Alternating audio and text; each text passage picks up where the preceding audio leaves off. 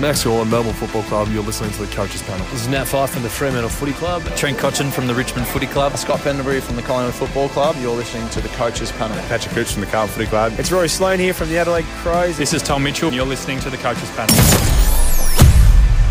It's pretty rare you can say that a player has been a premium in our sides for the better part of a decade and yet enter that new season and still say they should do it yet again.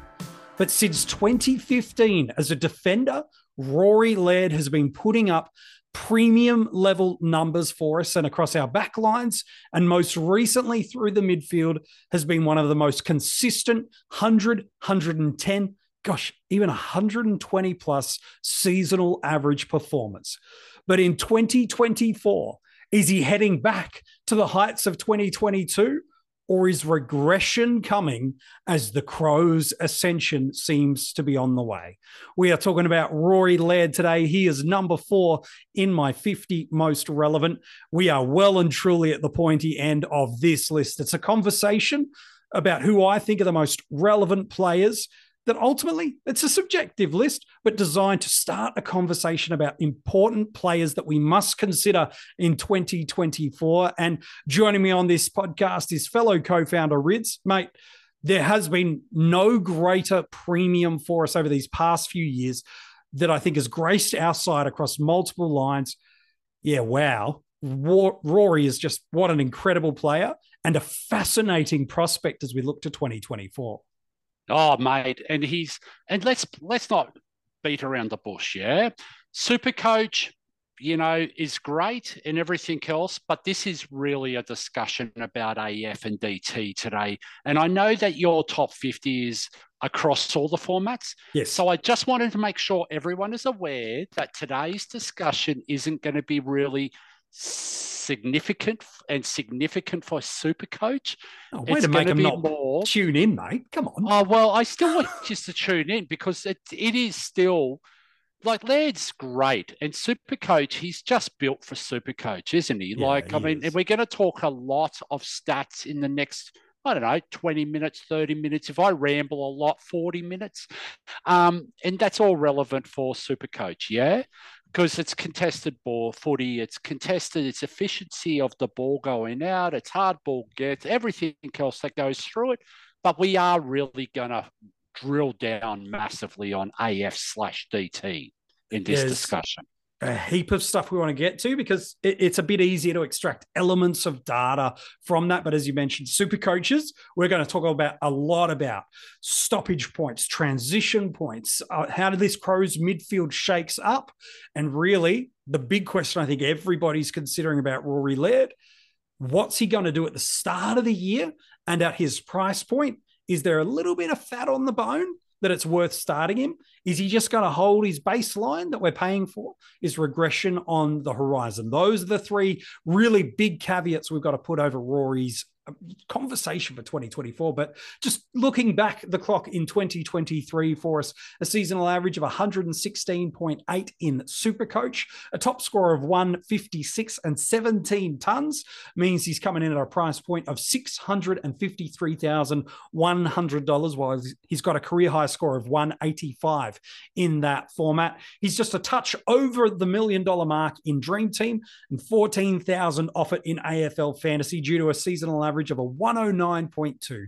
17 tons also in that format, a top score of the year of 142 and 163 is a career high score. Rid's top five in the league in a bunch of different key indicators for us handballs, center clearances, and tackles top 10 in the league for disposals, contested possessions, and effective disposals. Ever since he's moved into this Crows midfield midway through 2020, he's just been one of the best premium options for us because, as you mentioned, wins the ball in tight at stoppage, has no problem linking up through those transition elements of the game. Just does it all, tackles, wins the footy, gets involved in all the score chains of the Crows. We'll look into this 2023 data in a bit more detail, but if you do kind of build the perfect fantasy player, Rory Laird kind of ticks all those boxes for us he's been an absolute superstar. So let's not undersell this. This guy came on as a rookie pretty much from the Crows list. And then he's come in and he's not only become an All Australian half back, he's gone into the midfield and absolutely, he just racks up the ball. He's just a ball magnet. Like, but there's going to be some elements we're going to discuss. But the thing is, if you, no matter what you do, all we're doing is throwing things out there. Yep. Make up your own mind. See, have a gut feel on this, okay, as you go through. But there's going to be a lot of stats. So don't turn off. Keep listening there's a fair chance, and I'll give you a reason why you want to keep listening. There's a fair chance I'm going to stuff up probably 80% of the stats I'm trying to talk about. But let's see how I go. Yeah. I'm looking forward to that. Well, of those 17 la- tons he got last year in AFL fantasy, seven were over 120, four over 130, and that season high score of 142. Just the one score under 80. That was that round one score of 57. We'll talk about that in a second. But still, despite that going against him, getting subbed out of a game with injury precaution. He still finishes 11th in AFL fantasy for average and for total points. So if you're down year, puts you as the 11th best player. Okay, I, I think I can kind of deal with that. While in Supercoach, of those 17 tons from that seasonal average of 116.8, better conversion rate of hundreds to 120s, 10 over 120, four over 140, two monsters over the 150 plus marker. And again, that round one score of 50, just the only score under 80. He ranks seventh in Supercoach for total points, fifth amongst midfielders, and he's also in that top handful for averages across that year. Uh, let's talk about that round one game. Uh, it's his lowest AFL fantasy score since 2015 and his lowest Supercoach score since 2014. Is it as simple to say, Rids, that round one score in that 30 plus degree heat uh, GWS up in Sydney was, is that just an anomaly or is that being too generous towards Rory? No, I think um, he even said it himself on the Traders Pod the other day. He pretty much said he was heavily affected by the heat. They, of course, GWS applied some tactical um, accountability to him around the stoppage. And there's no wonder why. This guy is a stoppage beast. But I'll just throw this at you, okay, mate? We're talking about the, he's ranked number one, okay, for stoppage points per game for 2023 for the Crows. Mm. Yeah, in that game, he's sixth, mate. Out of yeah. 70% CBAs, he only um he was 5.8% of his the points of stoppage points for the Crows was Gosh. Rory Laird's. That's just ridiculous, yeah. That's so it's an, what he normally does, yeah. Yeah, it's just ridiculous, like across the board. Because you think about it, we've always thinking about CBAs. 70% CBAs in that time frame, that's quite okay. Like that's just not Rory Laird. There was there's elements to it whether it's an outlier, whether it's not, make up your own mind for that. But don't forget, he pops back round two and scores 140 odd, you know, in AFN fans. Season high possession rate, yeah, goes 140 in super coach as well. So it, it clearly didn't impact him too much beyond that. It wasn't like, I know the narrative there was do I trade, do I hold? Is he cooked for the coming week? Well, he showed really, really quickly that no, he's not cooked at all. And the other thing that I want to highlight just now is I mean, I've done it myself, Radio. I've gone dry weather football, the ball's bouncing around. I've heard said it plenty of times. Laird still averaged 60 points per game, stoppage points per game, you know, over the first six to eight rounds last year. So that's when the weather is dry. He actually has good history, as you said before, of being able to get out and find those transition points as well as the stoppage. So I think that pretty much says to us, okay, yeah, that's probably a fallacy. That's probably just a make believe thing. And we're probably heavily influenced on that round one game that we're talking about due to the heat we know over the past couple of years, like he's averaged over eight tackles per game over the past two seasons. But I'm pretty sure in 2022, he, he broke records in terms of how many tackles he got, not just in a match, but over the season was top five, as I mentioned earlier in the episode in this area. So we do sometimes have this confirmation bias where we go, he's great at tackles. The game slows down as the weather gets worse. Therefore, I'll start looking at Laird as an upgrade option because of that. But as you mentioned, no, no, no, no, no. It, it's not as simple as that. But we did see a little bit of regression in a few elements for Rory Laird last year. If we take the anomaly that not only Rory himself, but as you mentioned, statistically gives us that confidence, we're not just extracting a data point to suit a narrative, but rather we're suiting it to give us confidence for what is a truer baseline. We did see a few things really fall away. His overall fantasy and supercoach numbers did see a bit of a cliff in comparison to what was a really high level in what he did in 2022 but he still dropped four possessions per game while the other key metrics kind of held. But what you've done, guys like a Jaden, uh, Jaden Popowski have done in the preseason, um, have really given us a greater level of understanding of data and where these data points are coming. So, talk to me about 2023 Rory Laird and 2022 Rory Laird, that stoppage point element that you've mentioned where did that change come? And did we see a change for Rory Laird from where he got his stoppage points in 2022 to 2023? Okay, so in 2022, Laird averaged 67 stoppage points a game. Okay, he averaged 120 across the course. So that's 55%. Okay, so 65% of his points for game is stoppage points. I hope that makes sense. Did that mm-hmm. make sense, MJ? Yeah, yeah. So you're 10 seconds in, but you're going okay. Okay. Now, last year, just to relate this, he had 63 stoppage points on average a game, but his average was 109.2 for the season. That equates to 57.69% of his and this overall is AFL score. fantasy and dream team scoring, but there are parallels for Supercoach. Yes, correct. And that's why I was saying it's going to be very heavy focus on that, but there is a bit of takeaways from it. Mm-hmm. Okay. I just want to relate this, okay? So 63 on average a game. That's massive, MJ. I'm going to explain to you just how massive this is.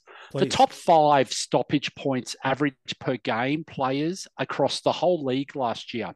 Bontempelli, at number one at 66. Taranto at number two at 65 average. Laird is third. Yeah, wow. Okay, at 62.4. Serong is fourth at 62, and Libba's 59.3 is rounds out the top five. Now, I I reached out to Jaden. I've just got to give Jaden a shout out here, okay? If you haven't followed Jaden Radio, I recommend you do. I've got no chance of saying his surname properly, but I'm going to try it anyway for a bit of humour, okay, for the stats. Jaden oh, no. Popowski, absolute. He's been everywhere, okay, the last couple of weeks. He's on every pod, he's everywhere. I know Vams has reached out to him multiple times. I definitely have. Um, the guy is just so accommodating. I actually reached out five minutes before we started this recording and asked a couple of other questions. And then he's responding back to me straight away because he knew I was doing this pod. Yeah. But he came back with the greatest stat. Now, I just want to go back to it 67 average stoppage point, stoppage points a game in 2022, 63 an average stoppage points for 2023. Mm.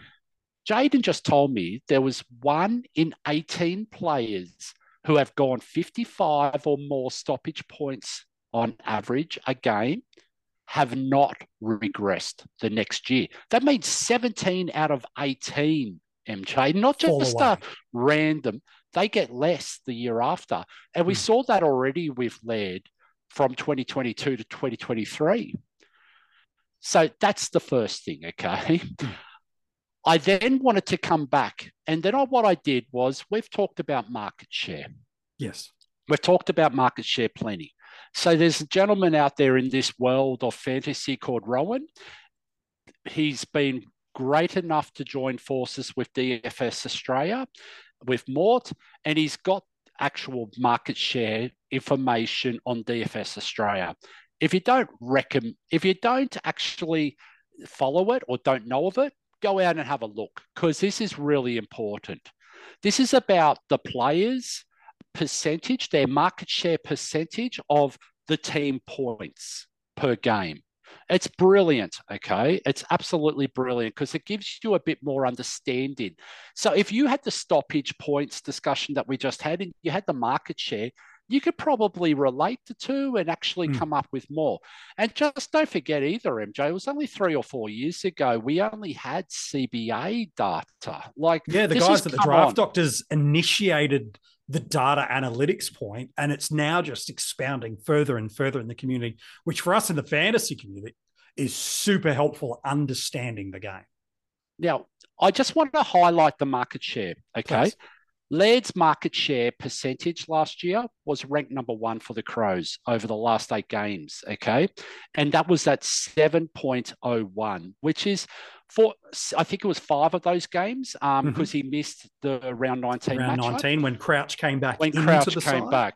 Yeah. So he averaged 114 over those last five games with Crouch in the side.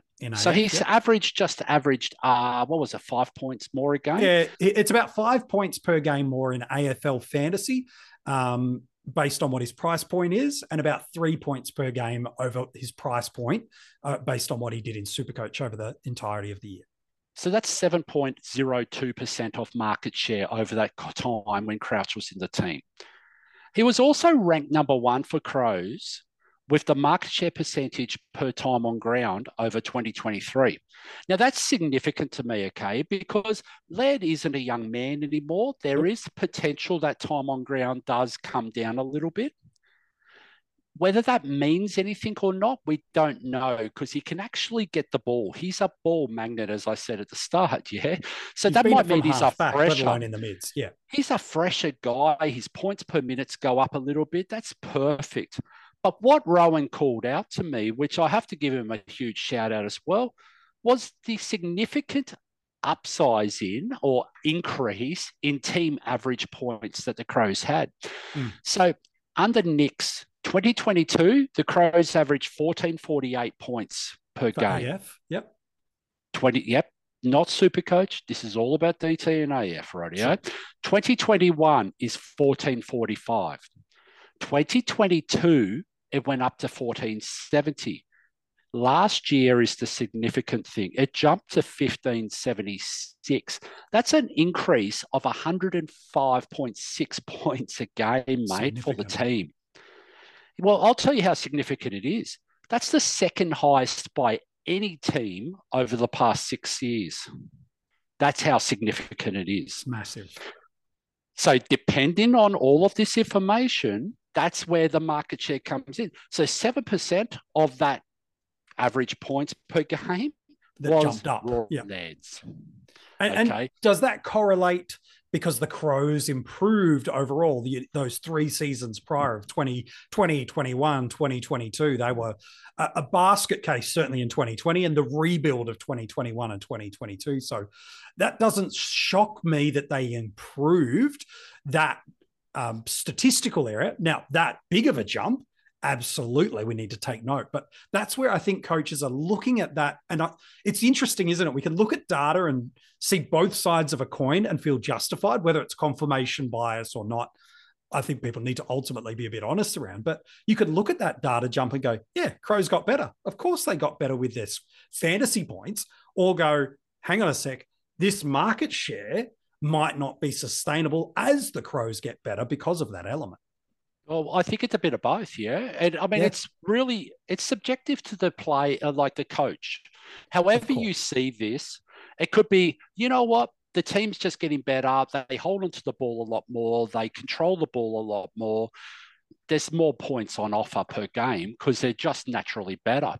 And you think about it, mate. You're a Crows man. You got Rankine. You got Ricciardi. You got a few really good players that came into this team. Michael mm. Lenny in the back line. Yeah, Dawson, you throw him in the mix. Yeah, Pedlar. Yeah, like There's Dawson into the midfield, 100%. Crouch is potentially coming back as a full time capacity.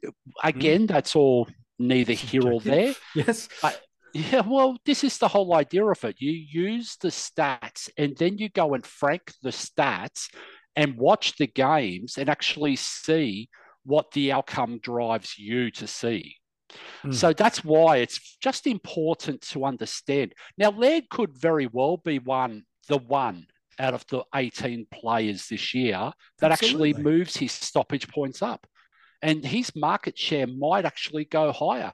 But for his market share to actually become higher, the team points either come down, which will then push his average up, or it goes up Again. with the team points. You know, otherwise you need a lot more. 1576 is a reasonably biggish um, average team points. Like it's pretty significant. You, you, talk about Matt Crouch in the final five games of last year. He does go on an average of a 114 in AFL fantasy and an average of 119.4 in Supercoach. So it's about three, four, five points per game of upside based on what he did in the season overarching, in contrast to that. But we've got to come back to this start of year of Matt Crouch.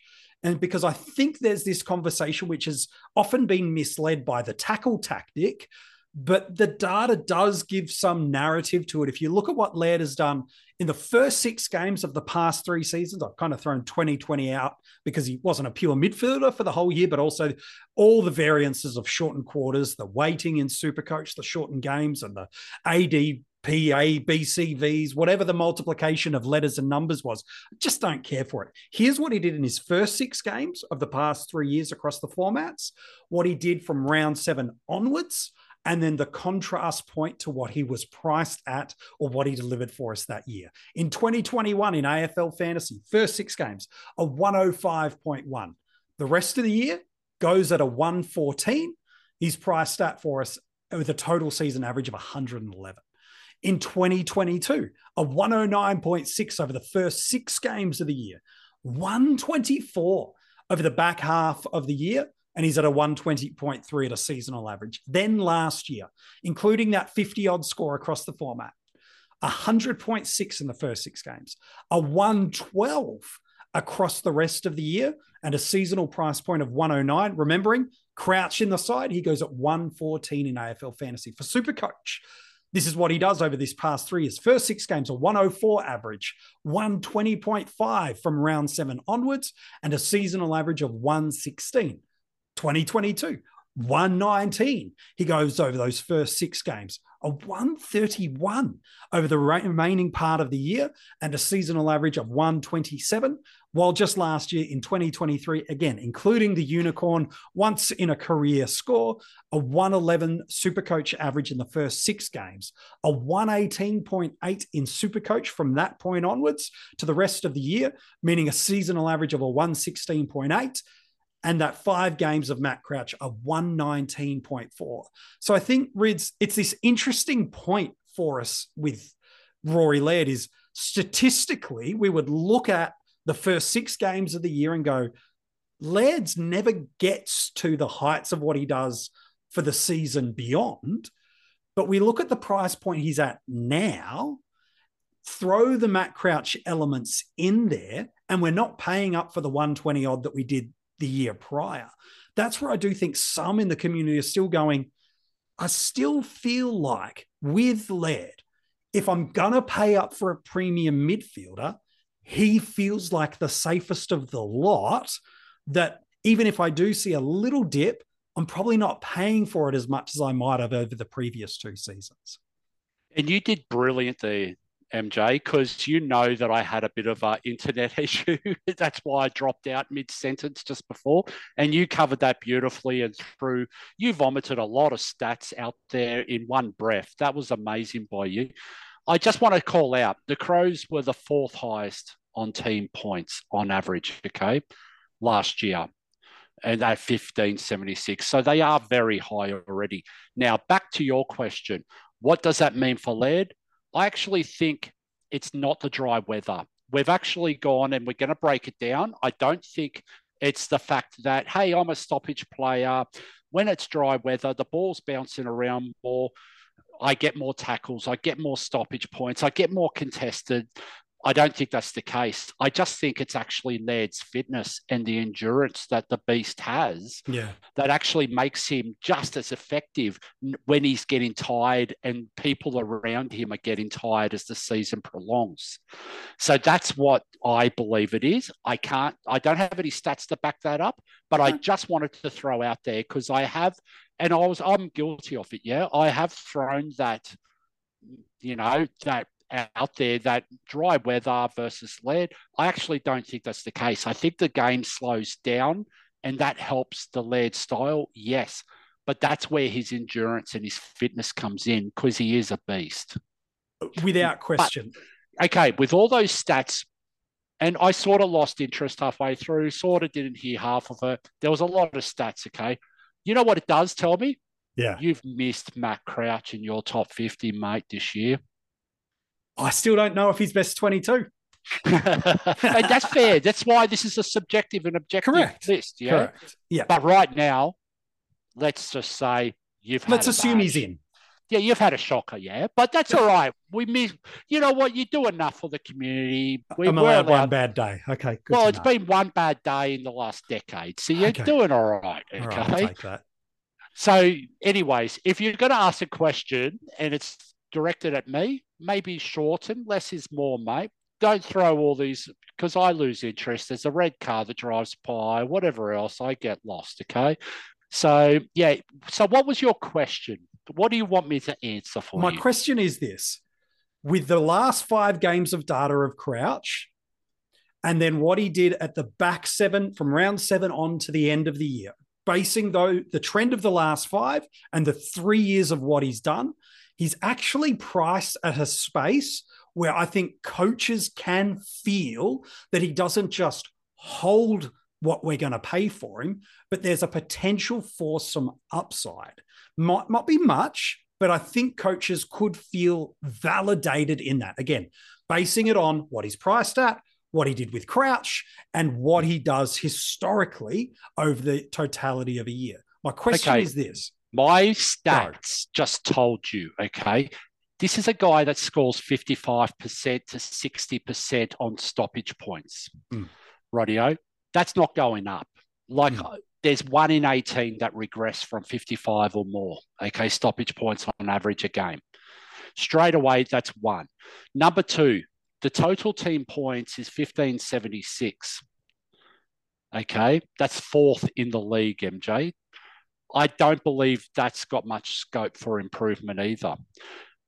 Laird's already got 7% roughly on average on through that period you were just talking about. I just don't think it's going to continue. I think it's more likely for people to expect, hey, look, he's priced at 110 in AF and Dream Team. Great. You know, perfect don't go expecting 120. Those days are probably gone because Totally Adelaide's much better as a team, and Laird is not as required to fill hmm. the gaps to be, be a better team, if that makes sense, because there's a lot more around him. It's a Dawson, and it's not just Crouch, but he's part of it. Yeah, he's part of the parcel. It Yes. might be that some games of football they need to inject some speed into that midfield Yeah, it's Pedlar, Rankine, Rachele. Absolutely. They're the guys, okay? Soligo, like all of these, they're still going to have to find the next Rory Laird because Laird's not young anymore. No. I'm not saying he's old in the tooth and he's past it and I'm going to retire him. No. What I'm saying is they still need to give the young guys that. Because I believe Adelaide, and I, I think Lewy said it the other day on one of the pods. I can't remember which pod. Adelaide's an outside chance here for a top four team. They've Mm. they're past the rebuild stage. They're actually in the here we are. We're coming. Like you think about Carlton a few years ago. We're coming. Okay. If Adelaide don't play finals this year, they're going to be very very disappointed. Like I just don't see the upside For on any of that. Well, Laird and Crows outside of the ladder and their performances as a team. Yep.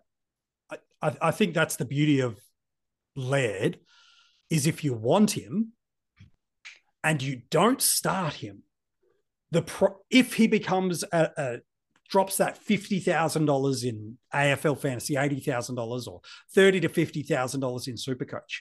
I, I can see a lot of people within the community, Rids, wanting to trade into him. If, uh, as you've said, they just find a narrative reason for, no, nah, I'm not going to start him, which again, absolutely perfectly fine for you to do. It becomes really hard to then be able to prioritize him over some others because I think a lot of people have get the value in our teams in the first six, seven weeks, absolutely no problem. But here's what happens as we enter into round seven all the buys are done up until round 12. So we've now got this clear, clear airspace of two months where we can pretty much know that barring injury or suspension, everyone's available. We're about to enter in a allocation of DPP. So we'll see who's picking up defensive and forward status that are going to become a prioritization for us. If we've gone the value ruck approach, whether it be a Grundy or a Xerri, we're now thinking of ways when and how do we get into a Marshall, an English, or is Gawn going to stay and be one of those top end guys? Maybe you've faded a Daicos because you're worried about the buys and potential tag points. And then there's those premium mids that you'd probably really really consider had they not had some early buys. And one of those guys, for example, is a, a Tom Green or a potentially peak priced Marcus Bontempelli that you're thinking you'll get some value.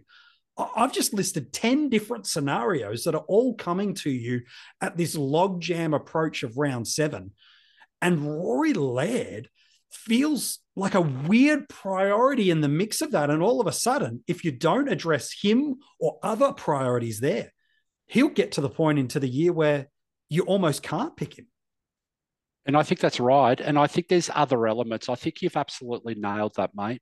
Because often at times we go, you know what, we're just going to base this on something that really suits the narrative we want to get through. Okay. But the fact of the matter is, yeah, I've just spent the last 20 minutes telling you why he's likely to regress. Sure. But guess what? Let's look at the flip side now. Why should you own him? You know what? You've just said it beautifully. Who do you prioritize over a Laird or a Daicos or the other non-starters, whether it's a Bontempelli? You had that beautiful discussion with Kane the other day about who how do you prioritize the upgrades, you know? Like that's in itself how do we match that to the when the fixture opens up? Sometimes and you know this from years ago yeah? Sometimes mm. it's just easier to start these guys and then just to work with what you can. Because i want to highlight another thing okay which is really really important. Now we've mentioned jaden quite a bit over the course of the, this episode and the year and everyone mentions jaden now. Mm. he's a rock star okay but on this on his website, he's got this worthwhile averages, and what he's done is he's actually weighted it from the starting price of how high you are in that list as a keeper for the year. And I I said the K word, yeah, the rotten K word, but there it is. It's a premium that you keep for the whole year. That's the intention behind sure. it. Whether that happens or not, who cares? But the thing is, Laird's worthwhile average is 113.1 for this year in AF and Dream Team. Okay. That's very much in the realms of possibility for Laird. question. And let's look at market share. That's a market share of 7.17. And very we already know he's done 7.02. And that's if Adelaide maintained that 15, 76 team points and average a game. Hmm. But that's where I'm sort of saying none of this is unrealistic, is it? No, like, no, it's a very easy what world. You also have you have a captain option, MJ, week in, week out, week in, week out. But don't expect him. This is what I'm sort of saying. Don't expect him to go jump into that his 120s again in these heyday. He might do it over a smaller stretch, a smaller sample size. I think it's unlikely myself. But I mean, if you're big on him, none of these stats should scare you off because it's really this is why he's relevant. Yeah, this is what number is he? Four. Number four. Yeah, he, he is I mean, of all our premium pure midfielders. I've got him at the top, mate. If he was an absolute laydown misère, he would be probably a little bit lower. You do think about young discussion that you had with Monk the other day. Okay. Hmm. Absolute laydown misère. He's an absolute no brainer in defense. He weighs seven, six in the list, this is probably where we find Laird. But the problem is, and I said it the other day to you, mm. whether he sucks or whether he pops, he is relevant no matter what. And this guy is relevant everywhere. And we're picking, we're, we're, we're trying to pick these arguments apart as we go through. Yeah. The thing is, the AF, and again, this is why I want to start. I said it wasn't Super Coach because Super Coach has got that three three zero zero dynamic and mm-hmm. everything else associated. This is why it's heavily weighted to AF because what do we hear at the start of every single preseason? Value. That's mm-hmm. all we hear is value. You need to get a guy that's going to outshoot his Their price, stat. You know, whether it's 10 points, 15 points, whether it was like what we said the other day with Zac Williams, 30 points, it doesn't matter. But that's what your goal should be for the majority. But there is a captaincy option. There is a draw that is a variable. There is who do we prioritize? I bet you came up with this crazy saying a couple of days ago prioritization organization, I think you said in one of these allocation, but I'll, I'll go with the organization. Yeah, too. but that the thing fine. is, okay, we're making up terms now as we go. I've made up terms all for the last 20 years. Yeah. So we might as well just make it up as we Why go not? along. Like, but the fact of the matter is, what you get as an output needs to heavily favor or like outplay the risk associated with the price tag, if that makes sense. Laird does not have that risk unless he has an outlier game like last year of round one. That's what's evident, okay? And whether you don't believe it's possible or whether you do, it doesn't matter. That's what's going to happen. He only dropped a certain sus- like 50, 100 grand, whatever it was. It was if that's all it takes, though, if that, yeah. And you go, I can buy into him at round four or round six. But mm. guess what? We talked about it with Zach Merrett the other day, and we're probably. I haven't heard whether Daicos is actually in the 50 yet or not, but he's I'm not yet been revealed. Oh, he's not there yet. Oh, we're at yet. number four, aren't we? So, what a surprise! He's going to maybe uh, be a conversation he's, in the next three. He's on the podium, mate. Yeah, rightio. Well, there you go. There's cat out of the bag, yeah. Well, he's in the top. But guess three. what? They all have round 15, mate. Round 15 by hugely How... helpful for us. Like we look at a Laird as we come towards the end of the episode and talk about drafts. If you choose not to start him because you're like, I want to see Ridzes unpack this stoppage and transition points and total points and market share, uh, you know what? I want to see a little bit and then I'll make an upgrade decision. He's relevant because if you're right that it does have that impact point, you're getting a guy who's got absolute ceiling potential at a real nice price point and you've done well. Equally, if you start him and he holds that pathway, it's relevant because now you've arguably overpaid for the output of what you're getting. Conversely, you look at that captaincy option where he plays every game right through to that round 15 bye. And for those 14 weeks, he is a vice captaincy and captaincy option for you every single week. You put that Matt Crouch scoring stat over the price point. You look at what he's priced at versus what you think could be a really easy pathway to at least hold. Now you talk yourself into starting him. A player's relevance isn't linked to they're a great scorer or a crappy scorer. It's linked to the impact they're going to have on yeah, but season. MJ, when we talked about coming up with a name for this series, I, I don't know how long ago, eight no, years ago, nine yeah, years ago, like we wanted it to be ambiguous because really it's about the discussion of the player, of course, not where they're ranked in the list. So yeah. that's the whole point. Well, it is for you because you spend. I not for me. I don't really care. Yeah, um, because I'm going to talk about these guys no matter what. So you, you're the boss. You go, hey, Rids, I need you over here. Let's have a talk about this guy. I go, yeah, rightio. And then I go message JP or um, Rowan on Twitter and I say, hey, but boys, can you get me this stat? I don't do anything, mate, rightio.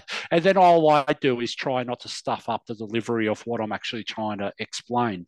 That's that's my that's me. But we we did this on purpose. We wanted an ambiguous title, relevant and you know the best thing about the word relevant?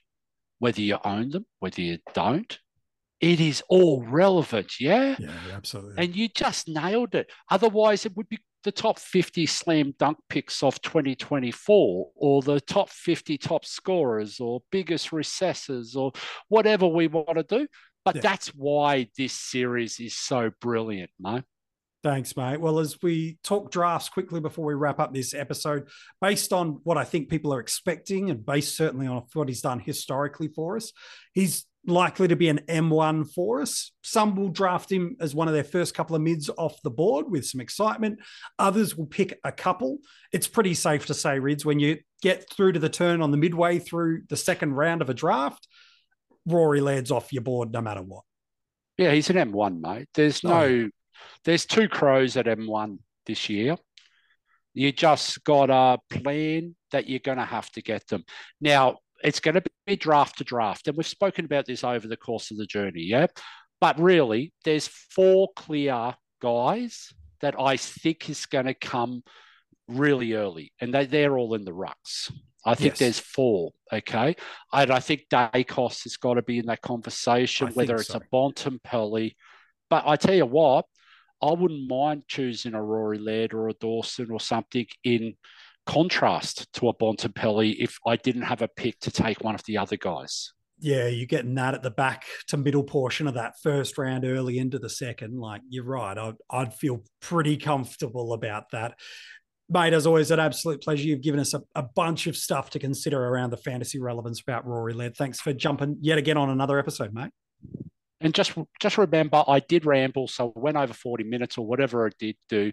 But we didn't talk about Jordan Dawson. We didn't talk about tags. There's a whole heap of other stuff. So if you want to reach out, tag us, and I'm sure I'll be able to reply. Okay.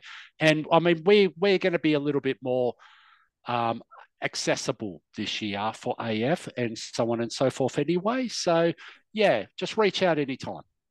If you want to go back and uh, check out any of the other players, we've done an episode on the 50 most relevant so far, whether it be the audio podcast or we've been watching this on YouTube. You can get in touch with us through those elements. Just subscribe to the audio podcast wherever you get your podcast from and leave a five star rating or jump over to YouTube, subscribe, and make sure the notification notification bell is turned on. So as soon as an episode goes live, you'll get notified straight away. There's new content landing there every single day, even after we finish up the 50 most relevant. And if you do want to get in touch with us across social media or you want to support us through the work of our Patreon and get bonus additional content, all the details for those things you can find in the description of this episode.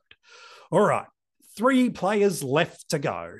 You know the names, but do you know the order?